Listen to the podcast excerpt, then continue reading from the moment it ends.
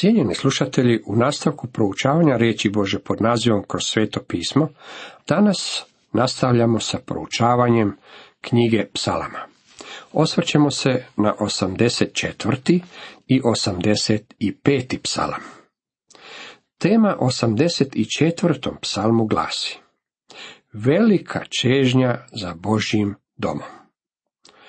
Ovo je psalam u kojem je vrlo istaknut naglasak na levitsko.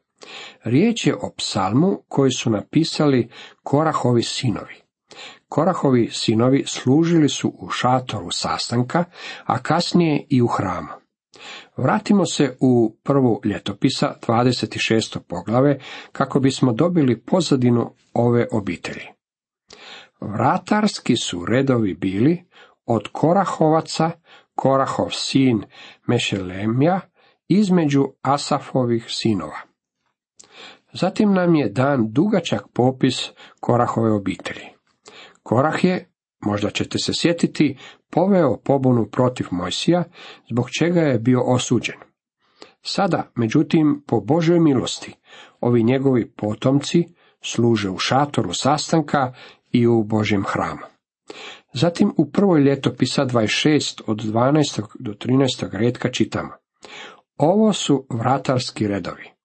Glavari ovih junaka bili su, kao i njihova braća, čuvari u službi Jahvina doma. Bacale su ždrebove, najmanji kao i najveći, po obiteljima, za svaka pojedina vrata. Po jedan čovjek je bio je određen za svaki dan. Bacala se kocka za određene poslove. Snažni i kršni leviti čuvali su šator sastanka, a kasnije su čuvali i sve ulaze u hram.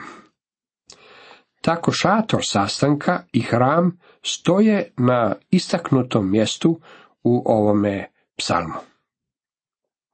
U prvom i drugom redku čitamo. Kako su mili stanovi tvoji, Jahve nad vojskama. Duša mi gine i čezne za dvorima Jahvinim. Srce moje i moje tijelo kliču Bogu živomu. Je li to vapaj i vašeg srca danas? Volite li se sastajati s Božim narodom? Znam da u nekim današnjim crkvama ne možete dobiti toliko zajedništva. U stvari primate više ogovaranja i kritike nego bilo gdje drugdje. Bilo kako bilo, mjesto zajedništva je crkva, a postoji nekoliko predivnih crkvi diljem naše zemlje. Nadam se da postoji jedna i u vašoj sredini u kojoj se propovjeda Božja riječ i Krist je uzvišen. Ako postoji, onda je to mjesto na kojem biste trebali tražiti zajedništvo s vjernicima. To je mjesto na kojem ćete rasti i primati obilje duhovnih blagoslova. Ovo je predivno. Ovi Korahovi sinovi koji su služili u šatoru sastanka, a kasnije i u hramu, vidjeli su sljedeće. U trećem redku čitamo. I vrabac sebi log nalazi, i lastavica gnjezdašce gdje će položiti mlade svoje. Mislim da su vrapci gradili svoja gnjezda u blizini hrama. Čovjek koji je napisao ovaj psalam, dok je pogledao prema gore i vidio ih, rekao je, htio bih imati ovakvo boravište, htio bih živjeti ovako blizu Boga. Gospodin Isus rekao je da promatramo vrapce, oni ne vrijede ništa. U stvari, voljeli biste ih se ponekad i riješiti kada vidite kako crkuću posuda i ostavljaju nered za sobom. Riječ je o prljavim pticama. Gospodin Isus rekao je, ne prodaju li se dva vrapca za novčić? Pa ipak ni jedan od njih ne pada na zemlju bez znanja oca vašega. Evanđelje po Mateju, deseto poglavlje, 29. redak. Niti jedan vrabac ne pada na zemlju, a da otac to ne vidi. U stvari, Jezik ovdje upotrebljen je mnogo jači od ovoga. Isus je rekao da vrabac pada u krilo vašeg oca. On zna sve o tome. Dalje kaže, pogledaj štite naš Bože, pogledaj lice pomazanika svoga. Psalmist može reći, pogledaj štite naš Bože, Bog je naš štit. Pogledaj lice pomazanika svoga. Ovo se odnosi na Mesiju. Krist Mesija otkrio je Bože lice na zemlji. Svetište koje smo vidjeli u knjizi Levitskog zakonika bilo je samo središte života u Izraelu. Postojalo je vrijeme kada je crkva bila samo središte društvenog života u ovoj zemlji. Ona danas nije središte čak ni vjerskog života, iako bi to trebala biti. I dalje čitamo, zaista jedan je dan u dvorima tvojim bolji od tisuću drugih. Volim biti na pragu doma svoga, nego boraviti u šatorima grešnika. Rekao je je, jedan dan u tvojim dvorima bolji je od tisuću dana bilo gdje drugdje. Radije bih bio vratar u domu moga Boga, nego da boravim u šatorima zloće. A to je ono što su Korahovi sinovi i bili, vratari. Rekao, radije bih obavljao svoj posao, nego bio bogataš koji živi daleko od Boga. Postoje ljudi koji u nedjelju ujutro stalno pogledavaju na sat da vide nije li propovjednik prekoračio vrijeme. Psalmist je rekao, radije bih proveo jedan dan u Božem domu, nego tisuću dana bilo gdje drugdje. Ovo je uistinu veličanstveni psalam i može poslužiti kao veliki ukor mnogim od nas. Cijenjeni slušatelji, toliko iz 84. psalma. U nastavku pogledajmo što nam donosi 85. psalam. Tema ovom 85. psalmu glasi Buduća obnova Izraela. Ovaj je psalam naslovljen Zborovođi psalam sinova Korahovih. Stanoviti kritičari pokušali su poistovjetiti ovaj psalam sa povratkom naroda u zemlju pod vodstvom Ezre i Nehemije. Ovaj se psalam na to uopće ne poziva. Razlog zbog kojega kritičari ovo čine je taj što ne prepoznaju kako su psalmi proročka pisanja. Nalazimo se u odjeljku knjige Psalam u kojem imamo nekoliko pisaca različitih psalama, a zapanjujuća stvar je ta što su ovi psalmi spojeni zajedno kako bi nam rekli određenu priču. Iako ne inzistiram na nadahnuću uređenja psalama, svakako izgleda kao da je Bog upravljao i time. Vidjeli smo da se psalmi pojavljuju u nizovima, skupina ovdje i skupina ondje koji predstavljaju određenu proročku sliku. Ovaj psalam daje nam uvid u budućnost i nemam pouzdanja u niti jedan prijevod ili tumačenje koje iznosi čovjek koji ne vjeruje kako je ovo sama Boža riječ.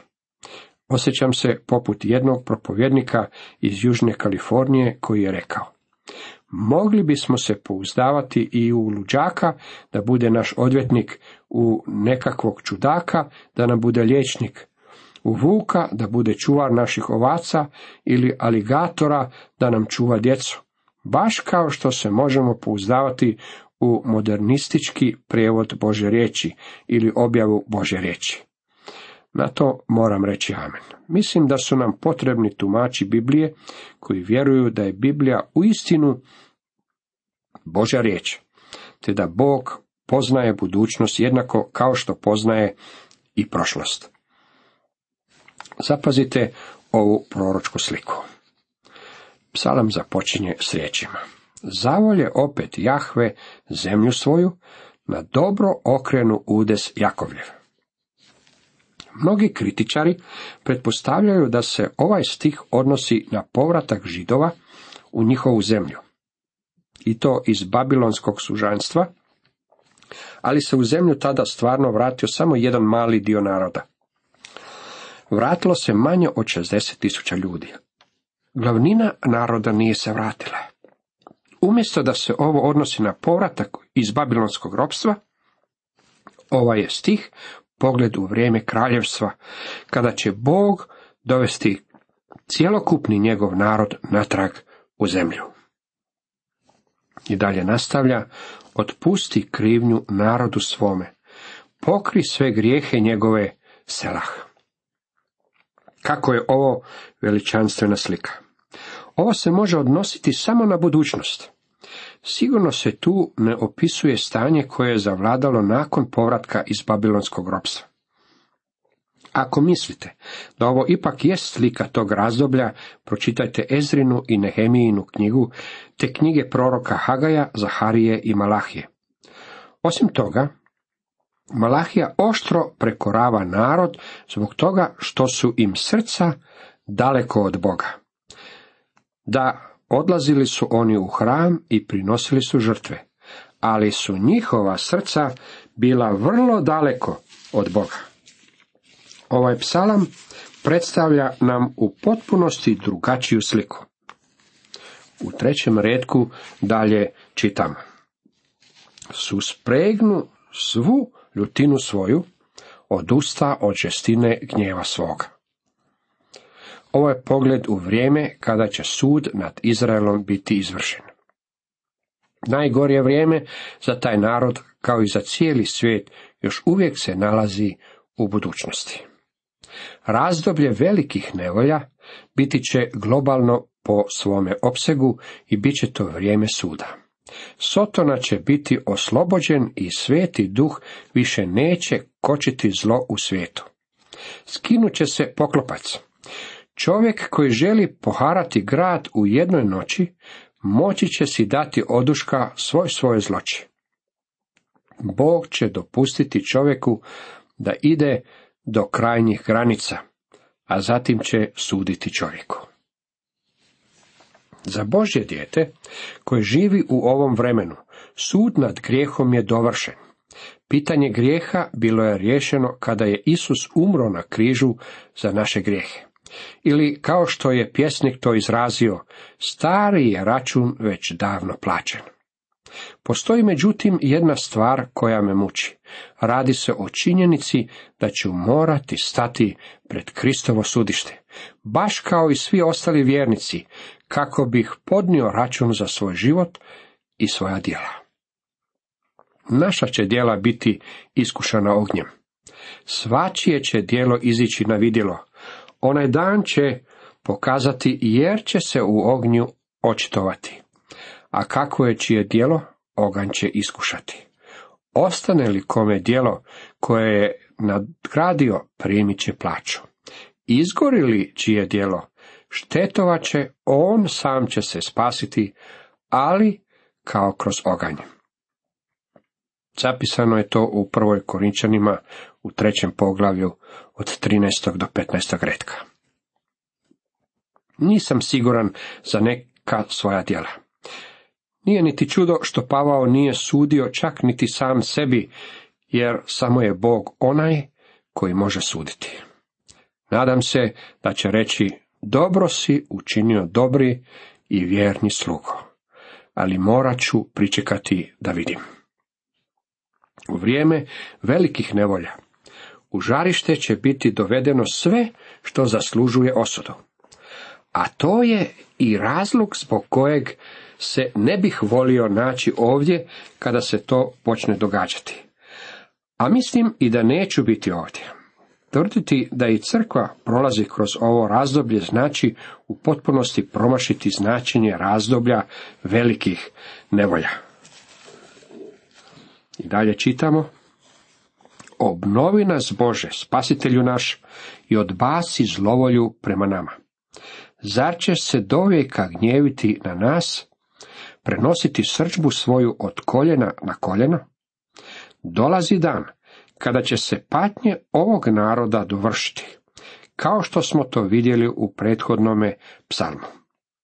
Njihova se povijest sastoji od suza kao pića i sendviča od suza kao jela. Takva im je bila prehrana. Dolazi dan kada će sve to prestati, Bog će doći i obrisat će sve njihove suze. I dalje čitamo, zar nas nećeš opet oživiti, da se narod tvoj raduje u tebi? U našim današnjim crkvama potrebno nam je probuđenje zbog nekoliko razloga. Jedan od razloga je taj što u životima vjernika nedostaje radosti. Ona bi trebala biti tamo, ali nažalost je nema. U nastavku u sedmom redku čitamo Pokaži nam Jahve milosrđe svoje i daj nam svoje spasenje. Ovo je područje u koje mogu ući srca svih nas. Bog mrzi zlo i sudit će mu, ali je on također i Bog prepun milosrđa i spasenje onima koji se obrate njemu. Osmi redak. Da poslušam što mi Jahve govori. Jahve obećava mir narodu svomu, vjernima svojim, onima koji mu se svim srcem vrate. Kada se dogodi Boži konačni sud nad grijehom, njegov se narod više neće okretati ispraznostima. Neće se okretati svojim grijesima, jer će sav grijeh biti pocranjen iz svemira. Dalje kaže, zaista blizu je njegovo spasenje onima koji ga se boje i slava će njegova živjeti u zemlji našoj. Danas u Izraelu nema slave. Volim posjetiti tu zemlju, ali ondje ne viđam ništa u obliku slave, samo hrpe kamenja. Naravno, ondje postoje i mnogo mjesta koja su sveta za nas kršćane. U nastavku čitamo jedan od najizuzetnijih stihova u cijeloj Bibliji. Milosrđe i istina sastaju se, pravednost i mir poljubili su se. Milosrđe i istina u našem se vremenu još nisu sastali. Pravednost i mir poljubili su se, danas se to nije dogodilo čak niti u govornoj figuri. Jedan od razloga zbog kojeg ne možemo imati mir u ovome svijetu je taj što nemamo pravednosti u ovome svijetu. Stvari moraju biti u redu, dragi moji prijatelji, jer prije nećemo imati mira u svijetu. Stvari danas nisu u redu, nisu u redu u mome susjedstvu, niti bilo gdje drugdje, a možda nisu u redu niti u našim životima. Dok stvari ne budu u redu, neće biti mira na zemlji. Ovo je veličanstveni stih. Pravda će stupati pred njim, a mir tragom stopa njegovih. Kada bude vladao gospodin Isus Krist, vlada će u pravednosti. Biće mir, bit će radosti, bit će ljubavi i bit će opstanka. Cijenjeni slušatelji, toliko za danas.